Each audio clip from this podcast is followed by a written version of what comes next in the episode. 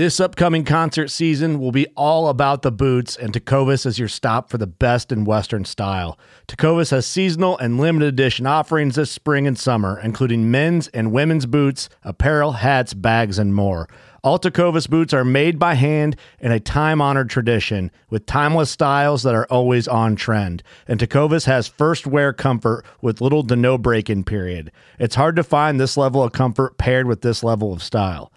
Stop by your local Tecovas store, have a complimentary drink or two, that's WCB style, and shop new styles. The smell of fresh leather and friendly staff are at your service. Many stores even have leather custom branding to make your boots truly personalized. And with regular live music and events, there's no in store experience like it.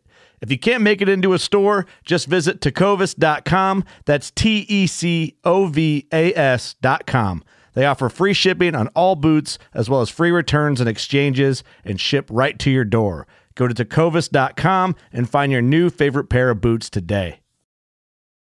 Fishing like a local isn't just about catching fish. It's about connecting with the environment and the people who call it home.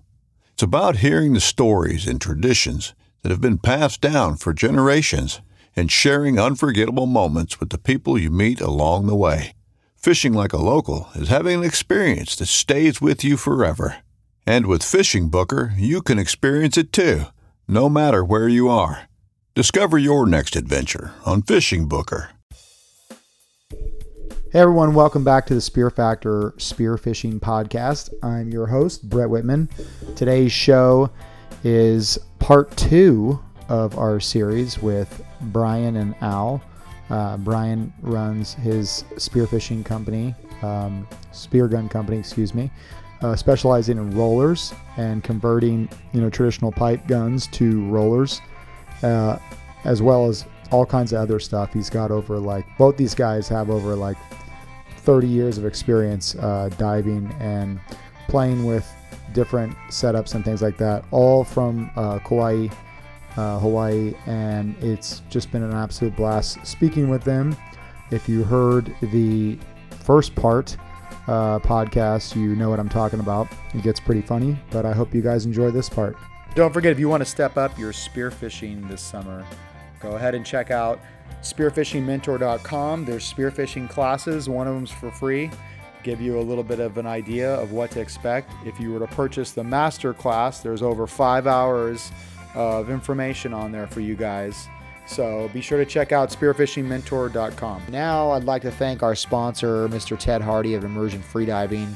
Uh, enter promo code SpearFactor for 15% off uh, on his 28 day freediving transformation course.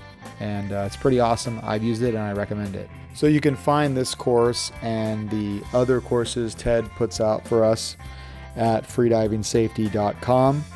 Um, like I said, enter the promo code Spear Factor for the discount. And thanks, Ted, for sponsoring the show.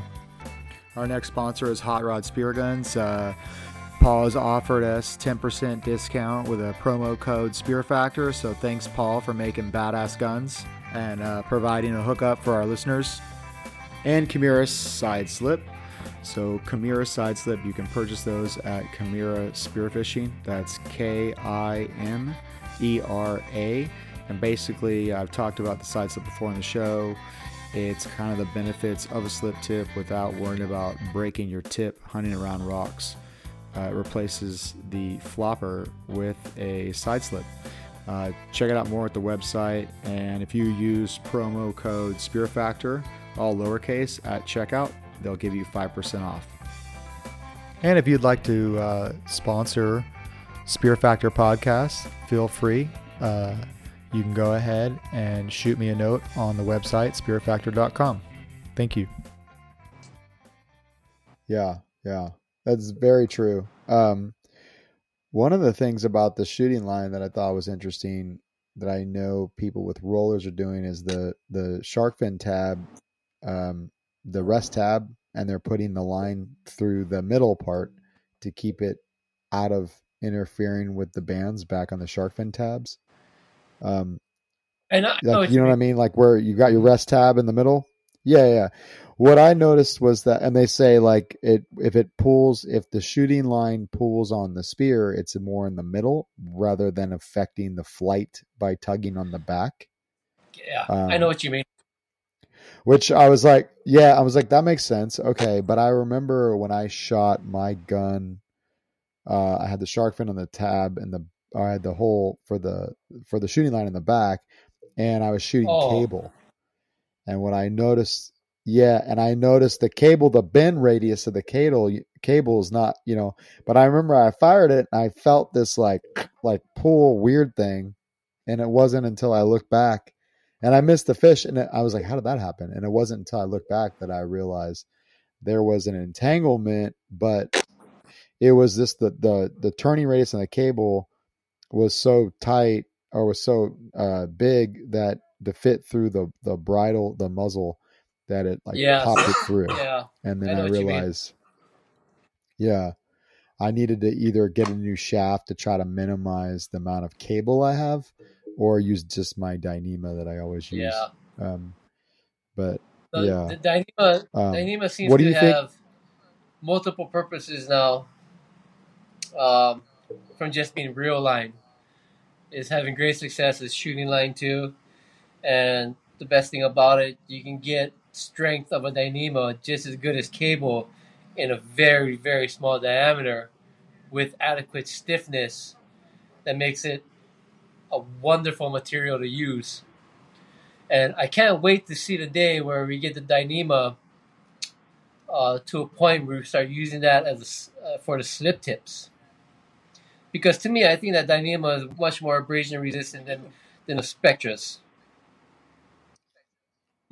yes, 100% agree with you. Because I, I, I don't think people realize the difference. uh, well, I Yeah. shot this. I was blue water diving about a couple years ago. A couple of friends, and then this big bait ball came in, and all these kahalas came in, and the big kahala came in. I shot him with my with my gun with the Spectra. It was like a 30, 40 pound kahala, but the Spectra, I assumed, was rubbing on one of the bones in his head, and it cut. And I lost the fish, and I lost my slip tip. So that's a hundred dollars gone right there. And I was thinking to myself, you know, if we could somehow put this Dyneema on here, I think I wouldn't have lost the fish, wouldn't have lost my slip tip. I think it's just, I think it's a more superior product overall, the spectrum. and I think we're gonna start seeing that route happening real soon, to where where Dyneema is gonna be a standard on almost everything spearfishing. So I think as far as rigging, Brett, in in Hawaii especially, having the amount of reef, coral, structure, ledges, overhangs, if you're still using monofilament, every time that fish wraps that reef, it's chafing. And unless you're super diligent about changing it out, there will come a time that you will lose the shaft, you will lose the fish. And another problem I see with monofilament is it trains. So when you wrap the muzzle and you come back to the line release and back up and back again, if you ever notice when you remove it from the gun, those loops are trained into it. Yeah, it's got memory. So when you pull that trigger, that dumps off the side of the gun, and that actually increases the drag of the forward projection of the shaft. But this is this is like nerdy stuff, Yeah. right? This this has to do with like hydrodynamics. and, Yeah. you know, I like this stuff. but but it's true you know so if someone disagrees with that we can agree to disagree but you know physics are factual So going going back to what you mentioned about people rigging their shooting line in the middle on the rest tab on the roller guns to prevent tangles and stuff like that. Um, you know, th- there's a couple of variables with that. It depends on your muzzle design, how wide your bridges are, what kind of bridge you have. Uh, to me, rigging your shaft line on the middle on the rest tab is not good because it creates a certain kind of drag, a certain kind of pull on the middle of the shaft as it's firing. You're gonna want to rig that shaft line on the rear, so there'd be less drag and the shaft can actually be more free and be able to fly in its trajectory how it wants to. Um, and also, for, as far as drag of the shaft, you're gonna want to go always go two wraps. A single wrap will create more drag and more pull on the rear end of the shaft, and that shaft will kind of go flying like that. Where if you have two wraps, a looser shaft line, a more free shaft line, your shaft will come out more flatter. I don't know if that makes sense, but that's what I noticed when I used to have single wrap guns on like a 130, thinking, you know, oh, this is I can probably get away with this since the gun is real long and have good range. I kind of noticed my shaft flying out like that. You know, it's it's weird on a single wrap, but when you the shaft is more free or less or less um, how you see that? Less drag on it with two with two wraps, it flies a lot flatter. Yeah, hy- hydrodynamic. Yeah, well, it just flies a lot flatter. There's nothing holding Yeah. it back almost. Where on a single wrap, it seems like it's kind of holding the shaft back. Yeah, I mean that's what I that's what I that's that's what I've learned on single wraps and double wraps. Never never single wrap a gun. You're not going to get a proper uh, shaft trajectory. Uh, we should be shooting flat. I mean, really, the only exception to that is if you're diving in dirty, close quartered situations where, let's say, you're hunting for lingcod and you got five feet of visibility and you're using a 60 centimeter gun. Yeah, yeah, Then, of course, you want a single wrap because a double wrap's going to get wrapped up in the structure. You got five feet of viz. You're going to spend the rest of your afternoon trying to untangle that shit. Right? So that's kind of everything has a place. But for the mass, the, the majority of hunting situations, you're better off doing a double wrap, letting that shaft go to its full potential. I mean, I will rig a gun to where it pulls three feet of reel line out. yeah. So it's not, you know, so its effective range is beyond the double wrap because it's powered properly. Yeah.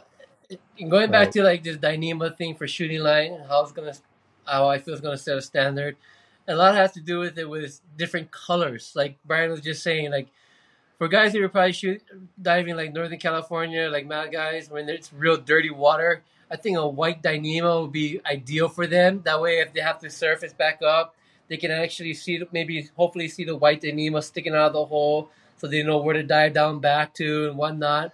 So I think those different colors of um, shooting line is going to have definitely a purpose as well. You know, even if you're like in Hawaii, we're diving in green water, a pink shooting line stands out at 30 feet, real bright. You know, and stuff like that, or even red, yellow, you know, stuff like that. So Dyneema is the way to go in everything. I think now, and As opposed to black mono. Yeah. Ima- imagine you shot a fish 60 feet down, wrapped a couple coral heads, hit underneath the ledge. You got to do a couple recovery dives, and you're trying to see, you're trying to plan your dive.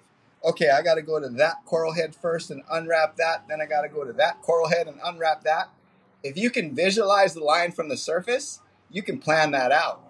If you can't, you're just doing a blind drop and you're like, where the hell's that line? Okay, I did that. Now where the hell's that line? you're following the line through these coral heads with like black or clear mono.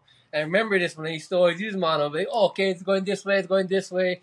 Where you're on the surface and you see that bright yellow shooting line, uh, Dyneema, like, okay, boom, boom, boom, boom. So actually, I'm actually going to start right here, unwrap it right here, and pull it out this way. You know, so like Brian said, you can visualize your plan of uh, attack when you're on, on the top, and you can know exactly and how safely you can untangle your fish and whatnot. You know, so Dyneema is going to set some standards. It's going. I, I see a really good future for Dyneema, and it, it's weird that I still see some old school guys still using mono, and I I try to persuade them, hey man, try use this Dyneema stuff. It, it, it's you you'll save so much money on mono. You never use it again for shooting line. But they're just they're just old, old school guys set in their ways, you know. And there's nothing wrong with that either. But if you're a diver and you shoot you shoot a lot of fish with mono and you're losing a lot of fish because reef cuts on mono, time to make that switch to Dyneema for sure. So I've got Yeah, I shoot nothing So but as far Dyneema. Nothing but as far as Yeah. longevity, my my 90 centimeter single that I use all the time, and when I say all the time, I'm talking about diving anywhere from one to three days a week. You know, which equate you know equals out to you know 30 to 50 or more dives per year. I've had that same 1.4 Dyneema on there for over a year. And I have shot dozens and dozens of fish in reef, wrapped coral, wrapped under the structure, recovered them, look down the length of the Dyneema, no damage. Yeah. And you got to think too, because Yep, the I agree. longevity of the the shooting line, you buy one roll of Dyneema, that's gonna last you a lifetime. So you're making one initial investment of 1.4 Dyneema, and it's gonna provide shooting line for four, five, six, seven guns, and it's gonna last a lifetime. You never have to buy another roll of Dyneema ever again. You know, that's how that's how badass that stuff is. And I don't know if people know the history of Dyneema. So back in uh, so when Dyneema first came out, I think it was like 18 years ago, when it first started kind of making an approach to the spearfishing world. Uh, Dyneema was originally used for sails for sailboats. I don't know if people knew that. Because of its lightness and its, its, its uh, strength, they wanted a rope to outline their sails, but still be light enough where the wind can catch the sail. And so they were using Dyneema for sails. I think somebody in Australia discovered Dyneema and started using it for shooting line way, way back when, but it never caught momentum for some reason. Just like roller guns. Roller guns is old technology from back in, I think, the early 70s. The California guys invented the roller gun, actually.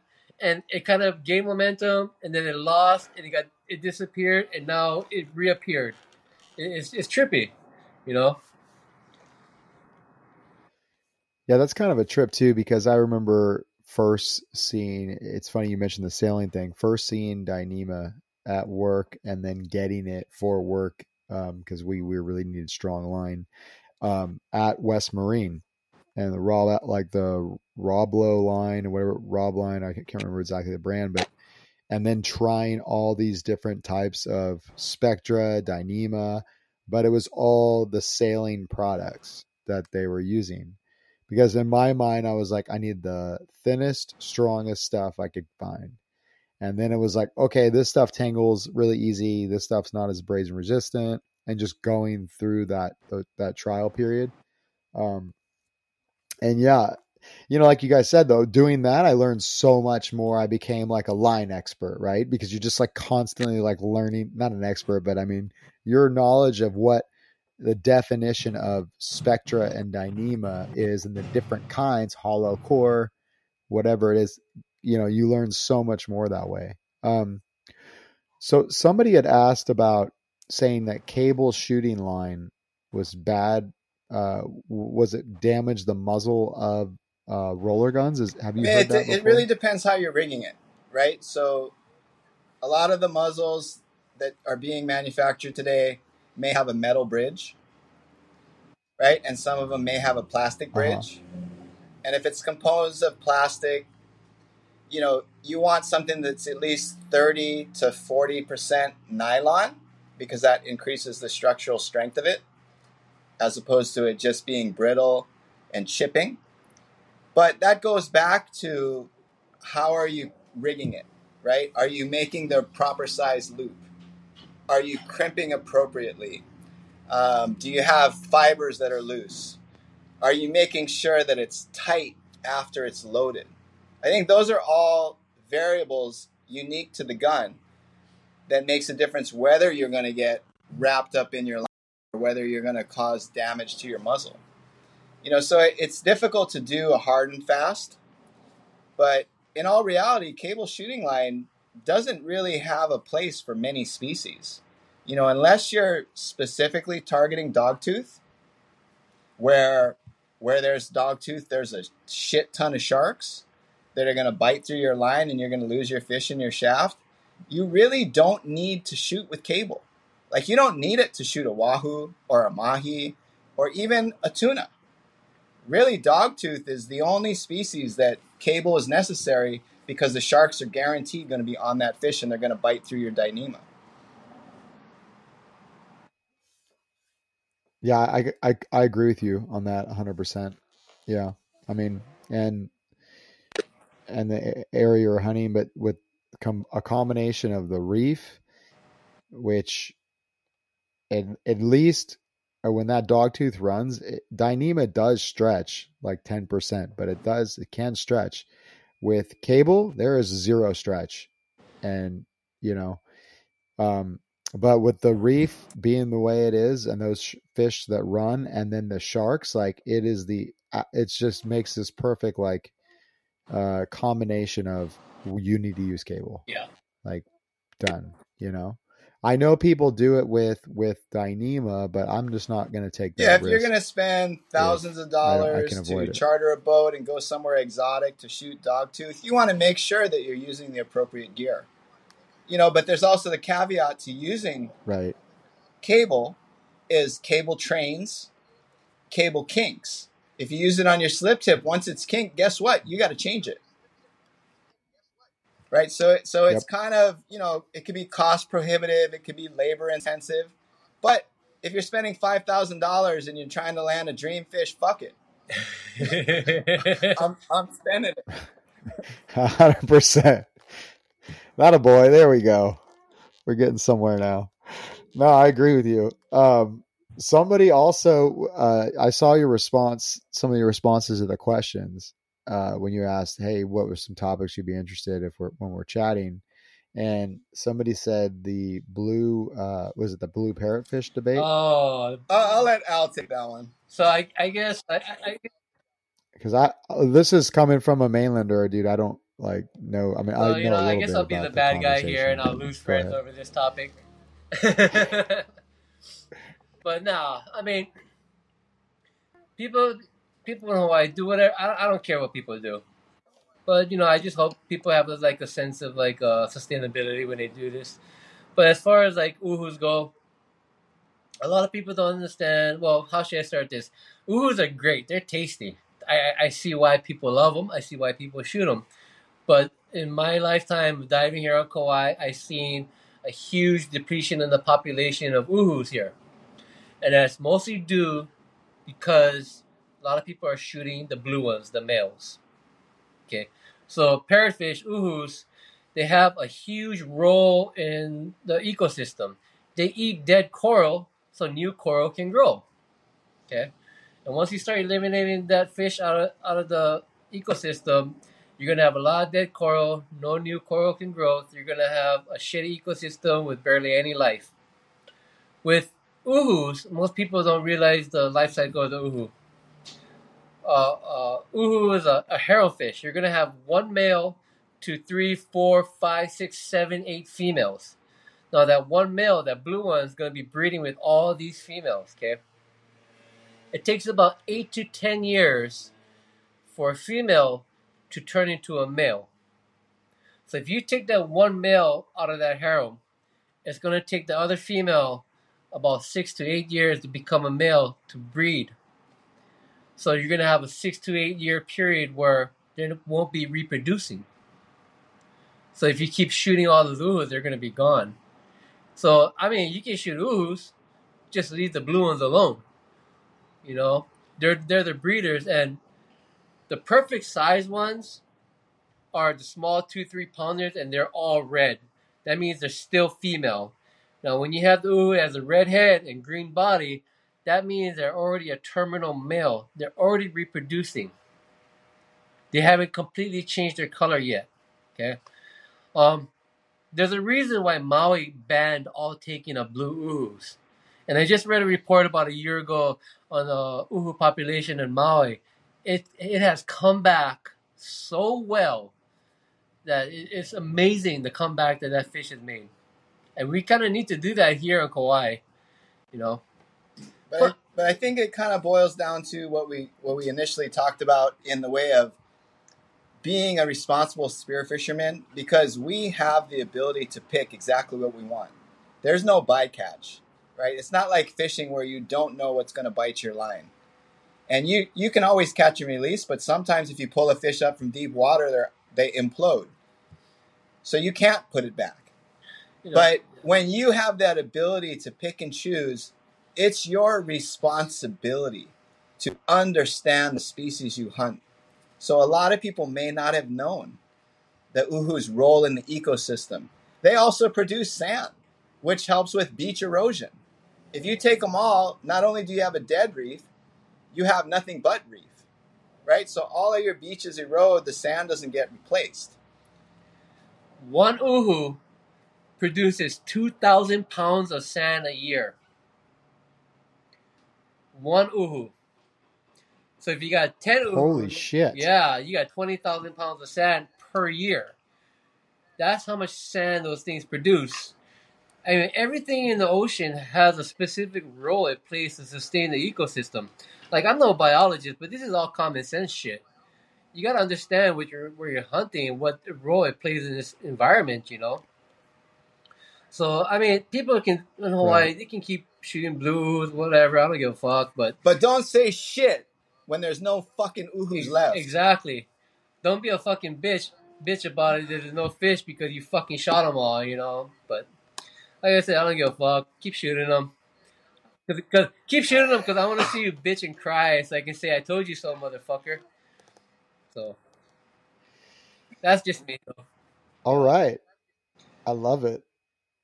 Yeah, um no, we have we have similar situations uh, you know, with our fish. I'm sure Yeah. everybody does, right? But because every fish is unique in its own way, right?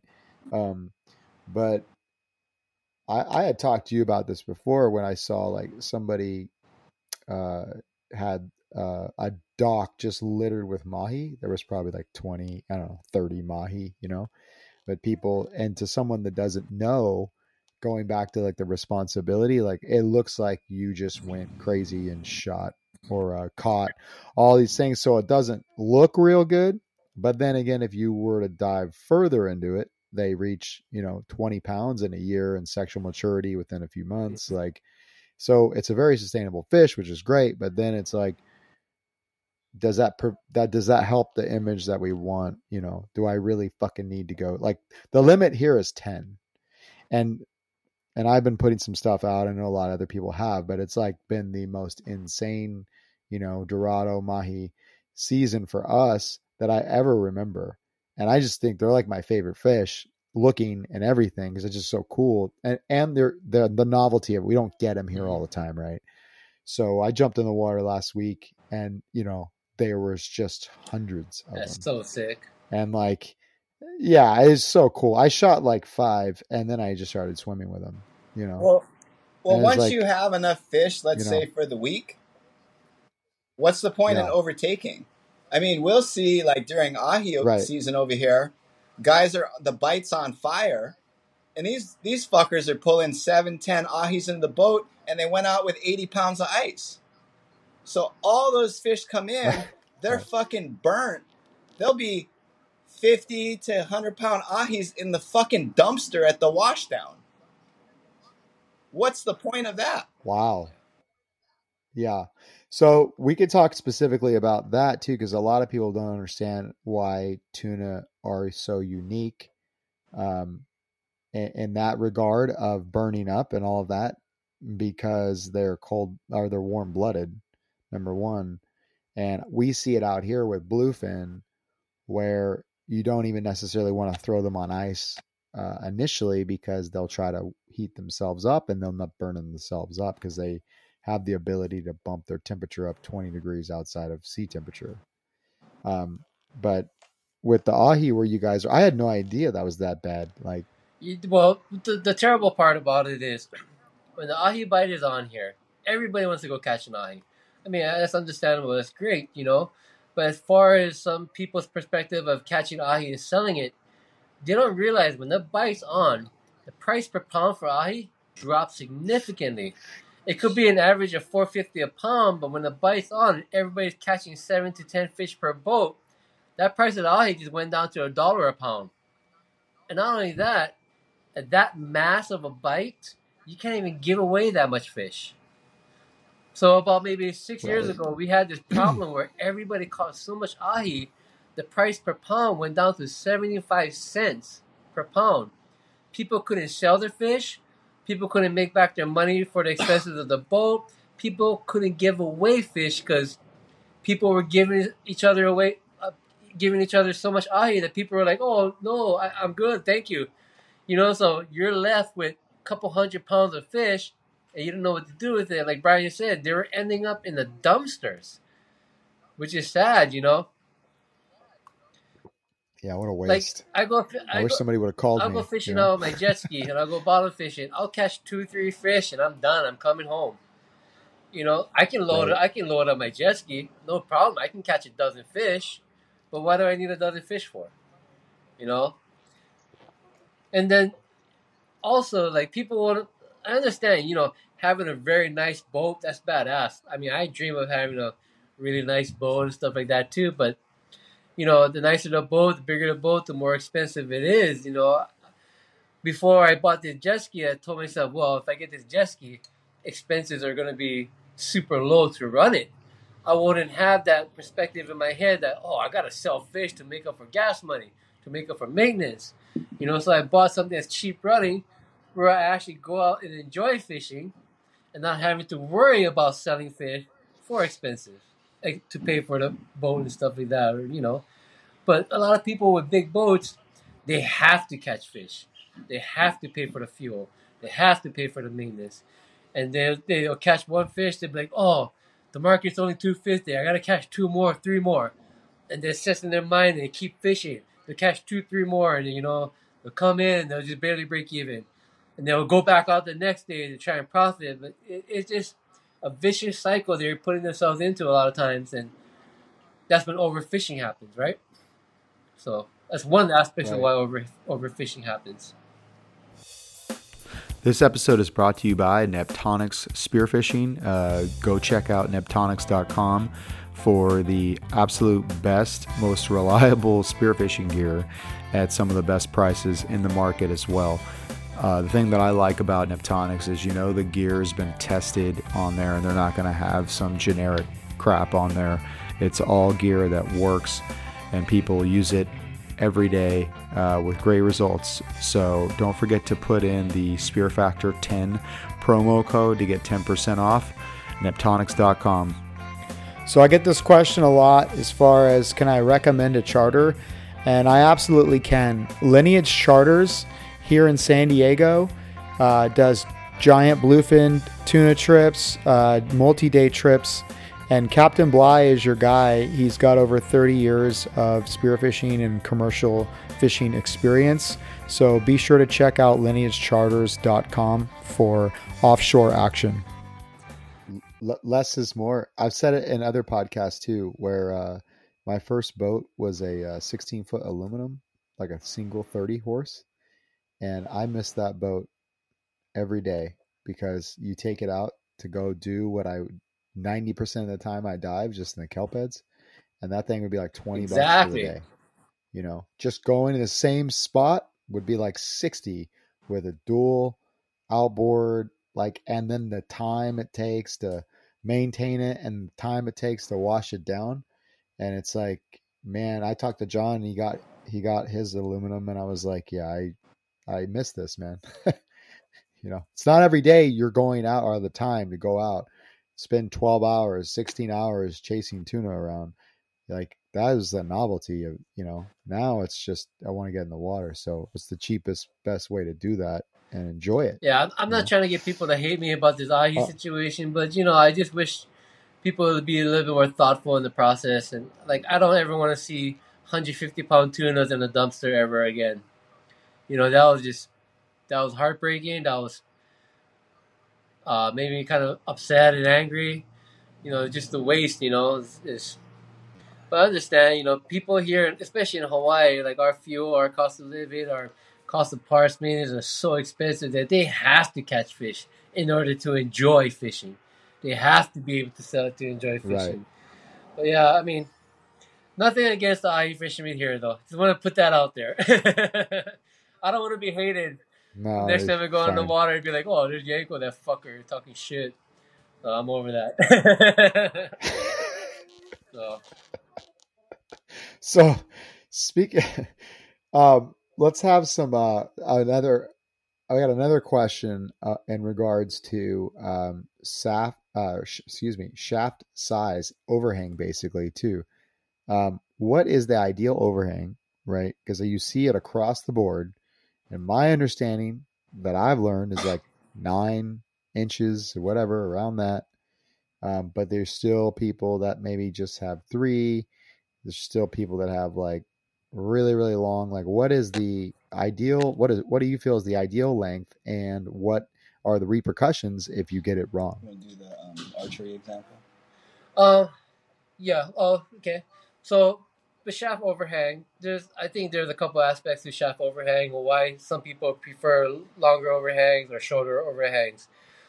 When I had when I was using wooden guns, I prefer I preferred longer overhangs because I would aim off the tip. It was really easy to aim with. You know, dead nuts. You know. Now you know, I noticed with the shorter overhang, you get much better accuracy, much more penetration and whatnot. So you know, I refer to as a bow and arrow setup. I refer to a shaft as an arrow. The longer the arrow, the more flex you're going to have. The shorter the arrow, the more stiffer it's going to have. The more it's going to be able to absorb more power, and it'll be able to be trajected properly and accurately. You know, so it all depends on your length of gun, what you what you want to use it for, how easy you want to aim and whatnot. But for roller guns that I'm using now, I use a real short overhang, maybe four or five inches, because the trajectory of the the shaft on the roller gun is so flat, it's just point and shoot. Where in a wooden gun, I noticed they'll have kind of an arch. The shaft would have kind of an arch, so I'd have to bring up my tip, aim off the tip, and then watch the shaft kind of arch and hit the fish.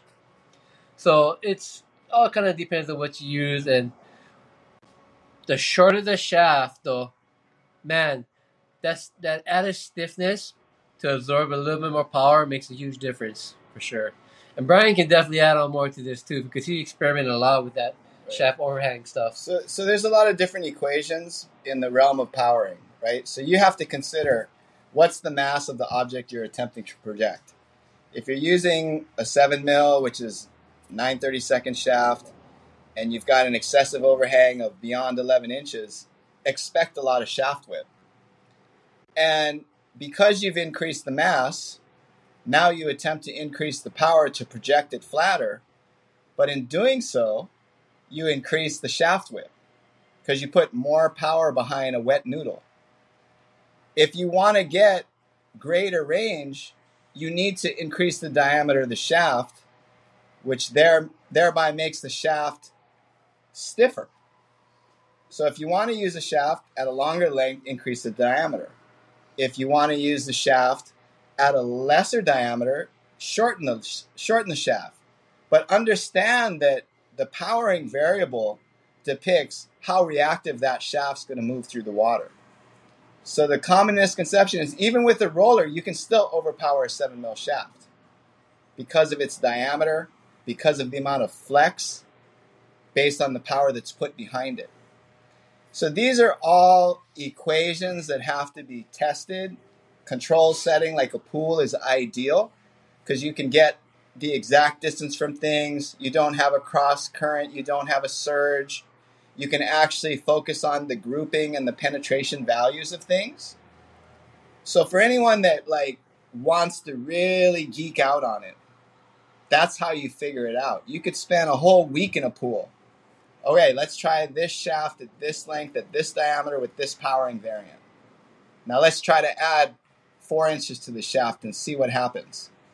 Oh, it looks like it dropped. Okay, let's change the power curve. Let's change the power variable. Right? So I think that's a huge limiting factor to people going from conventional to roller because they've gotten comfortable with powering conventionals. And when they try to cross over, they don't understand. You know, you pull the trigger the first time, it doesn't feel like there's any juice behind it because it doesn't kick back at you. And then you go, okay, well, let's power it up. And how come the shafts aren't accurate anymore? Well, you just increase the shaft whip because you're not going to gain recoil because they cancel each other out. So this is where if you really want to get into gun building or you really want to learn these things for yourself, you have to put the time in. And if you're not willing to do that, then pay a fucking professional to figure it out for you. Because that professional put that time in. as far as like uh, a shaft whip, shaft overhand goes, I saw something really unique about a year ago. This gun builder out of Florida, he was experimenting with carbon fiber shafts with titanium heads and a titanium rear with a Dyneema core. And I was like, "Whoa, how's it shooting?" He was kind of breaking all, the, he was kind of breaking down the science of it like that. I was like, "Well, you know, that carbon fiber is gonna have a lot of whip, a lot of flex, you know, He's like, well, no, really, because it shoots really fast. Because of its speed, it has super amount of penetration. And he, like, I'm not a physicist or an engineer, but he was trying to break it down to me, and it kind of made sense. So I tell him, hey, you ever think about making those carbon shafts spined specific spines, like how an arrow is for different power weights? And he was like, no, never thought about that. I tell him, try and experiment with that. I tell him, I'm telling you this because you have the money to experiment with it. You've got the machine shop and all of this. And um, he never got back to me. I don't think he tried. I told him, well, you got to think of it this way. I shoot a 70 pound bow with a 350 spine, you know, and if you were to apply that kind of concept to a spear gun, knowing the amount of power those bands put out, you could spine a shaft properly and have that spine uh, – have that shaft not whip and be able to shoot at its full power potential. And I was explaining this to him, and he was like really intrigued about it, but he he never got back to me or whatever. So I don't know if he had actually gone that far with it, but I thought it was a cool concept that he tried to make carbon shafts. You know. Well, I, I think about that, and then like also tungsten, like different other yeah. metals that are either heavier or lighter and if you change the diameter would it go faster with a super thin you know all these crazy things that like you said i don't have the money or the machinery for it so someone else could pick that well, up your, your, and uh, then your tungsten shaft's going to be upwards of 500 to 800 dollars each because it's a very expensive yeah i saw that metal. when i looked into could, it. could you imagine shooting an 8 millimeter titanium shaft that never bends or breaks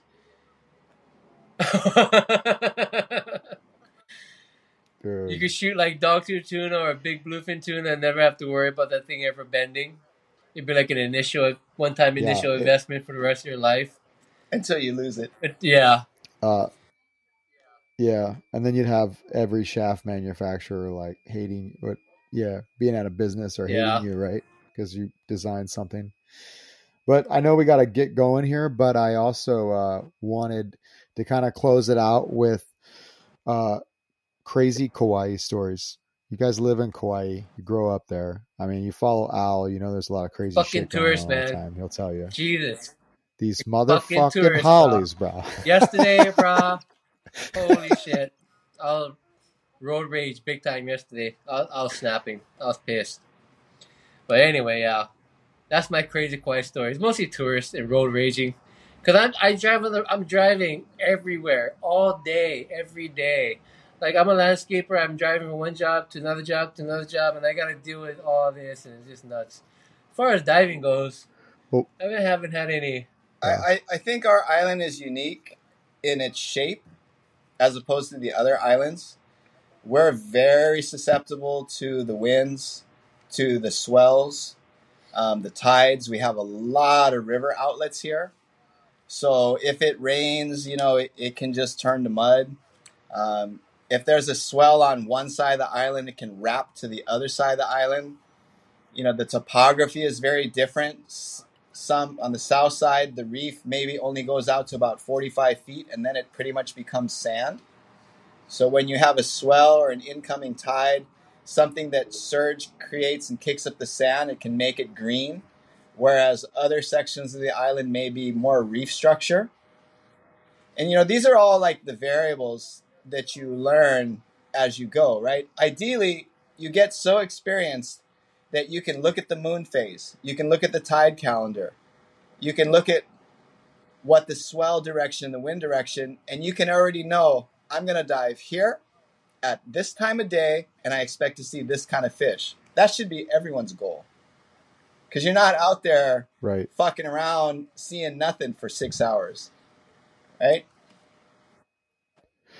Well, and the other side of that is you you learn those things when you're young, when you have that availability, ability, and the free time, so that when you get old and you have kids and you're busy, you got to pinpoint your days to go. You only get so many of them. For your wife is like, you better get your ass home. yeah, Yeah, yeah. if, if you got a You know two what I hour mean? diving Like window, you want to make sure you're going to be productive. Yeah, Because if you don't bring home fish, you're Right. not going to get to go diving as often as you want to. that is a hundred percent accurate. Like, yes. Um, back to the tourist thing. Al, let's just say, uh, what are the top three things that you think that that piss you off, or that you notice with tourists that tourists shouldn't do, just for everybody out there that's thinking about coming to the islands, they shouldn't do um, when they get there? Okay, so my pet peeves with tourists is they have to understand, they have to respect our people, our way of life, and our culture. Those they have to completely do that.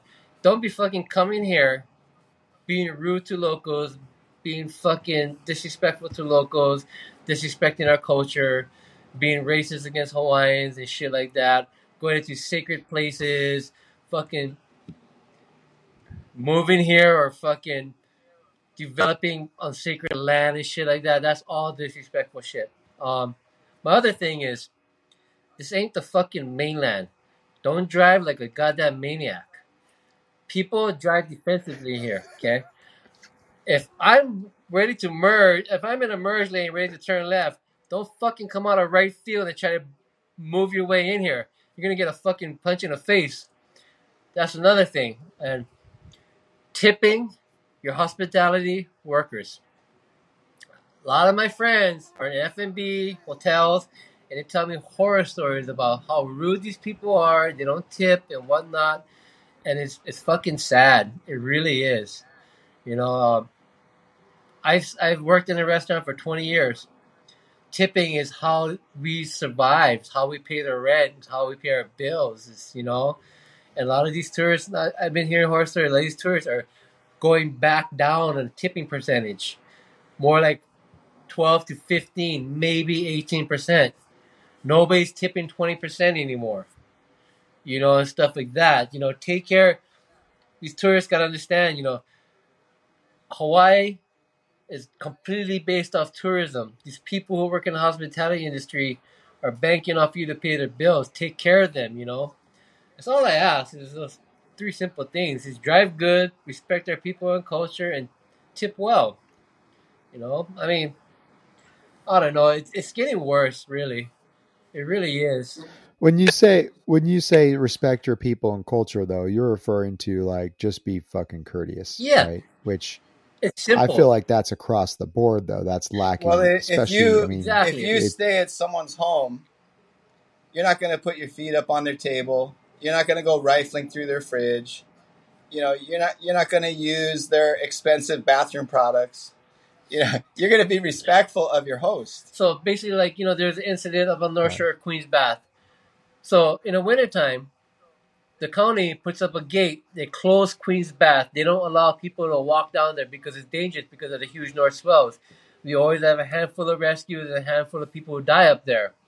So there was a video going around Instagram uh, a while back where this local guy was walking the reef down there and was telling the tourists, like, hey, just want to let you know it's kind of dangerous today you guys shouldn't be down here. I know for a fact the gate was closed, and the tourists were like, "Well, why are you down here?" Well, and local guys was being really nice. Like, well, I know these waters. I was born and raised up here. I know where the safe area is to stand on these rocks and my way through the cliffs. And so these tourists decided to get really hostile and really aggressive. Like, fuck, you know, you can't tell us what to do and all this shit. It's like this local guy was trying to warn them, don't get too close to the edge you're gonna fucking die. And so, in this video, the father of the couple decides to come rushing in, try to slap the guy and attack the guy. That's just fucking disrespectful shit. You know what I mean? If a local guy comes up tells you, hey, like, hey, don't get too close, you know you can get hurt, fucking respect that shit. You know? And I'm sorry to break it to a lot of you tourists, but the only reason we're nice to you is because we're probably in the hospitality industry. Because if we saw you in the street in public, we probably wouldn't give a fuck about you, to be honest with you. Sorry to break break it to you, but that's just the fucking truth. You know? No, and that that it, it's it's never been. Well, I mean, you're supposed to, Oh, Al. You're supposed to have aloha, man. I do have Like, aloha, and I'm sharing this aloha with respect. you, so you let the tourists know. Just be nice. Yes, sir. Aloha is kind of like re- Al talks a big game, bro, but he's really yeah. caring. So you be know, honest. it's like just be cool when you come Sorry, here. Just be ahead. really nice and respectful, and you're gonna have a great, great time. You will, you know, and you will make friends with the local people. You're gonna learn a lot and stuff like that, and you know, we want you to come here. We want you to have a good time, but we want you to leave your shitty attitudes back at home. You know, hundred yeah. So, I mean, I I, Yeah. I don't hate all tourists. I've met some really great tourists. For instance, like um, I have this family when I was a charter boat captain. I met this family from Texas. Amazing, amazing family. They came and fished with me for every year in the summertime for like twelve years in a row, got to know each other and whatnot, and, became really good friends and whatnot. And so, not all tourists are bad. You know, I'm just giving tourists shit right now, and I just experienced a lot of bullshit. That's why. But you know, just just be cool. That's all. Just be cool. And like like the saying Yeah. goes, like a lot of local people here for the tourists, either you're gonna adapt or get slapped. You know, so Yep. Yeah, Brian, what were you gonna say about? It? I was going to say, you know, aloha is very similar to respect, right? Respect needs to be earned. Whereas if you come over with the wrong mentality, you know, park your car anywhere you want, trespass across somebody's property to get to some location you found in a guide map, leave your rubbish behind, don't expect any aloha yeah, because you're not putting out any respect. Right. you get what you give. Yep. And it's really Yeah. as simple as that right Right. you you move through life acting the way that you hope to be reciprocated upon You know what I noticed too about the tourists here lately is um well we're definitely like uh there's over tourism on Kauai for sure. Uh the rental car companies they put out a report maybe like three months ago here on Kauai. There's seven thousand rental cars on the road per day here on Kauai. Seven thousand, okay. Um so And there's not many that there's not many uh, roads either. yeah, like you, one you've been goes here. We got one two lane road Yeah. that goes around the island, you know. Yeah. No, seriously. Yeah, it's. Oh, see, I kind of lost track. Um, what I was gonna say, but yeah, I had a good point too. Uh, you- I totally forgot. Ah, so cab. No, there's too many. There's too many tourists. You were saying. Yeah, there's too many tourists. There's all the rental cars. There's seven thousand. well even the even the hawaii tourism authority did a recent study and they said the maximum amount of tourists kauai can handle is 1.2 million per year and we're at 1.7 so the infrastructure the roadways the shopping outlets it can't sustain the volume beyond 1.2 so what happens when you overuse a place it degrades it right and then you know because i would visualize myself personally if i'm going to a island destination i want to go to a place where there's hardly anyone on the beach what the fuck do you want to go to 100%. waikiki and like uh, oh excuse me is this spot taken that's that's not a Yep. island vacation Oh, I remember what I was gonna say now. So the type- Well, Brian, that's exactly why my family we we try to go to Kauai. Yeah. I don't want any part of Oahu. Like nothing against that, but I just I just want to be somewhere where it's mellow. You know. so with the with the tourists Yeah. nowadays, Go ahead. this is what I noticed with the people. Okay, from when I was waiting tables when I was about 18 years old, we had all like the baby boomers, you know, the old, the old school guys, the older generation. Those are the guys that really established America with their businesses and whatnot. You know, they made it really big. They prospered very well, and they were very, very humble and genuine people. I've met a lot of people waiting tables through my life, and though that generation of people were amazing, wonderful, wonderful people. Now we're at a point where their wealth has passed on to their kids. Okay, those kids are the ones that are actually the assholes that are visiting Kauai now. So we don't have the problem with the, the older generation. It's this new generation that's coming up. You know, 25, 35 year olds who inherited all their family's wealth and whatnot, thinking they're hot shit just because they're coming here and spend a little money. You know that that we have a weird transition of type of people that's coming up. It's kind of fucked up. You know, like when I was waiting tables, those older generation, man, they're fucking awesome. You actually, I actually learned shit from those people. You know, it's just can't learn shit from this generation. grumpy, grumpy Yeah. Uncle Al. Yeah, no, I, I think, uh, you know, uh, we have spoke about this before. The the symptoms and the things that you're seeing in Kauai is like a microcosm, though, of just a bigger issue. You know, um, or uh, what I notice is that people they travel places, the people that are well off, or and you know, God bless them for that, but in certain cultures, like you're talking about, respect the culture. Nobody gives a shit. You're not valued by how much money you Yeah. have. Like if you have a lot of money, that's great, right? Like super cool. I mean, awesome. But that doesn't equate respect or equate like we don't I say we because I kind of raised my kids the same way. Like we don't I don't care. Like that doesn't motivate me. What motivates me is the type of your character, the type of person you are. And a lot of other cultures value the same shit. Like you could throw money on them, they're like, we don't want it. Like especially a lot of Polynesian or um, even in Guam, a lot of islander cultures are like, I, what I don't. Why do I want to do that? I don't need that. I'm good. You know. Um, know, and I, I think some of us, some of the well off, some of the weller off, you know, individuals don't understand that. Some do, but you know, you only remember the assholes, right? You don't really remember. It's hard to remember this the nice people, you know. So everybody be respectful, or Uncle Al will pay you a visit on Kauai.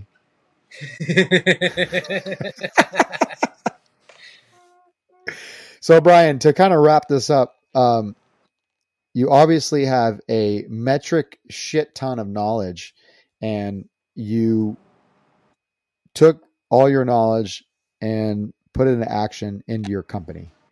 And what is the name of your company? Because I absolutely love it. So the name of the company I started two years ago is called Uncle Learn You How, which is actually a term that's very specific to Hawaii.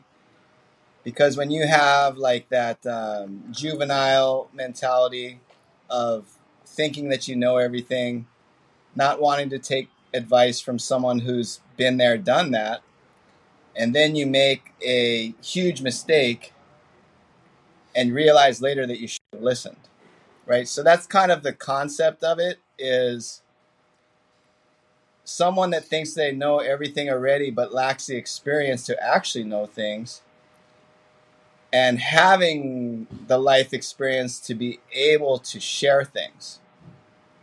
So that's kind of the concept behind that company is when we came up in spearfishing nobody taught us anything right? We we were using like bodyboard fins, Churchills, a milk jug for a float with a coat hanger bent, a high volume mask, no weight belt, surf shorts, and a and a fiberglass seahorse three prong. And you, you you shot a fish and you ate it. You're like, oh shit, that tastes like a rubber slipper. I'm not eating that fish again. And then you ate, and you shoot another one. You're like, hey, this one tastes pretty good. I'll shoot that one again. Right? And then you kind of evolved as equipment came out and then you tried different things, but you were never afraid to try new things. And you always did a lot of observing. Like I call spearfishing snorkeling because you're observing things. You're observing the species, the companionship of the fish, the hunting tactics of the fish, how they relate to the bait, how they relate to the tide and the moon phase. That's what you should be doing the whole time is snorkeling. And it's not until you actually shoot and land a fish that it becomes spearfishing. I've said this before, I think on Noob Noob's Spiro's podcast. But that's if you look at it that way, to where you're an observer and you're trying to absorb as much as you can from that ocean environment, and that will in turn make you a better hunter.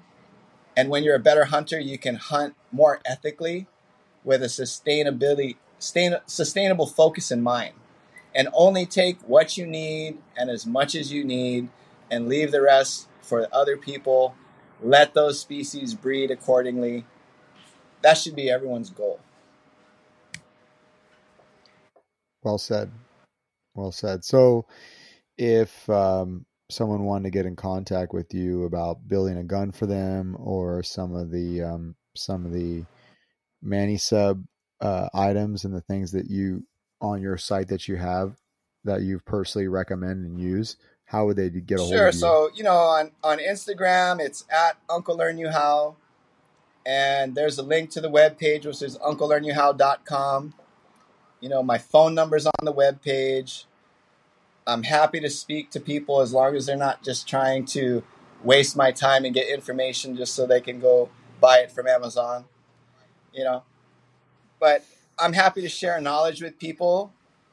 And you know, as you said earlier, the type of fish someone shoots, the behaviors that they demonstrate, really shows you who they are as a person, right? So I'll bend over backwards to help people that are humble, that are seeking knowledge, that are trying to become better at something. And I'll write people off pretty quick if you're just trying to be an asshole and steal information so you can apply it to your own company or your own products. Fair enough. Fair enough. Al, um, how do people get a hold of you? I don't know if you want to get a hold of me. If you get a hold of Al or Al gets a hold of you, it might be a Uh, problem. I, I Yeah. mean, I'm, I'm really nobody. I mean, I'm just a fun guy to follow on Instagram and laugh at. You know, if you get a good laugh every once in a while, yeah, you can go follow my storyline. But I share like half your shit with my brother because he's like a huge fan. Because he's like, I love that one guy, dude. It's so great. Because he's like, my brother's pretty high strung. Like, fuck yeah, fuck yeah. right Yeah, on, man. I'm glad I um, can make somebody laugh. He- yeah. I mean, like like Brian said Um, too. Like I'm, I'm more than happy to help, but you gotta show me like you actually tried though. If you haven't tried anything, you could just come asking me for help. I'll be like, no, go find out on your own. But if you tell me, hey, you know what? I tried this, I tried that, I, it hasn't worked out. I did this and this happened. You know, I just can't figure it out. But like, okay, I see you tried, and I I admire that. I respect that, and I will help you. But for guys that just like want to be thrown into success right away. I'm like, no, you, you got to earn that shit. But yeah, like yeah. my, my Instagram is like Kiko Man, Uncle Show You How. You know, check it out. And then, uh, yeah, like I said, if you, I'm more than happy to help people too. It's, it's fine. And and I will say Al talks a big game, and he is he truly lives his aloha lifestyle. Because when I came, I remember when I came to the islands, and you had messaged, "Hey, I'd like to meet you." I was like, I don't even know this dude, and I'm very cautious too, just because you got my family and stuff there. And you met me with the the you know the gift package, and just you could tell immediately this is like a genuine fucking solid guy. So Yeah, he might smack you, and then he might take you out for lunch later. I don't know. So But you you expressed the same aloha to me too. I remember you gave me your dog tooth tuna jaw, man. You know that was mind blowing that you did that for me. And I'm I'm forever honored. You know, and your dog tooth tuna jaw sits on my little trophy shelf Ah. to this day. You know, and I, I admire that all the time. So thank you too. You know, see, like that's the thing about social media. You meet a lot of great people like yourself. You know, and look where we are now. That was what like five, six years ago. You know, so. yeah, yeah, I, I'm very thankful that we met and we have, you know, became friends. You know, even San Diego, you stopped by, we talked story. You know, we had a good time. yeah. So Yeah. Well, um, it was awesome to see you guys when you were in San Diego, and it was it was. I was smiling from ear to ear when I saw your post. You know, these motherfuckers came here and just shot a bluefin, and it was so great to see it all come together. Couldn't happen to a nicer group of guys, and um, I'm just glad to have linked up with you two as well on social media. And I hope I encourage everybody to pay attention to these two gentlemen and um, you know, Brian helped me a lot with my roller gun, and I took it out and shot it. And I will say, I am a believer now of that soft, beautiful, super stretchy rubber. Um, and uh, yeah, so thank you guys for being on the show, and um, I wish you all the best. Take care. right on, Brett. Thanks for Take having care. us. Yeah. Take care. So Aloha.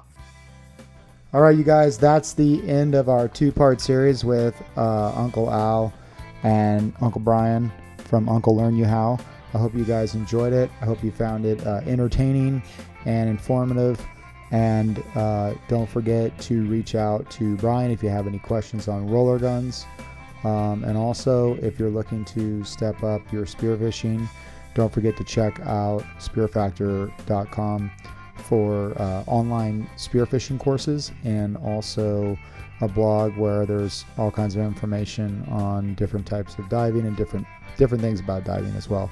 So uh, take care, you guys. Have a great week and dive safe.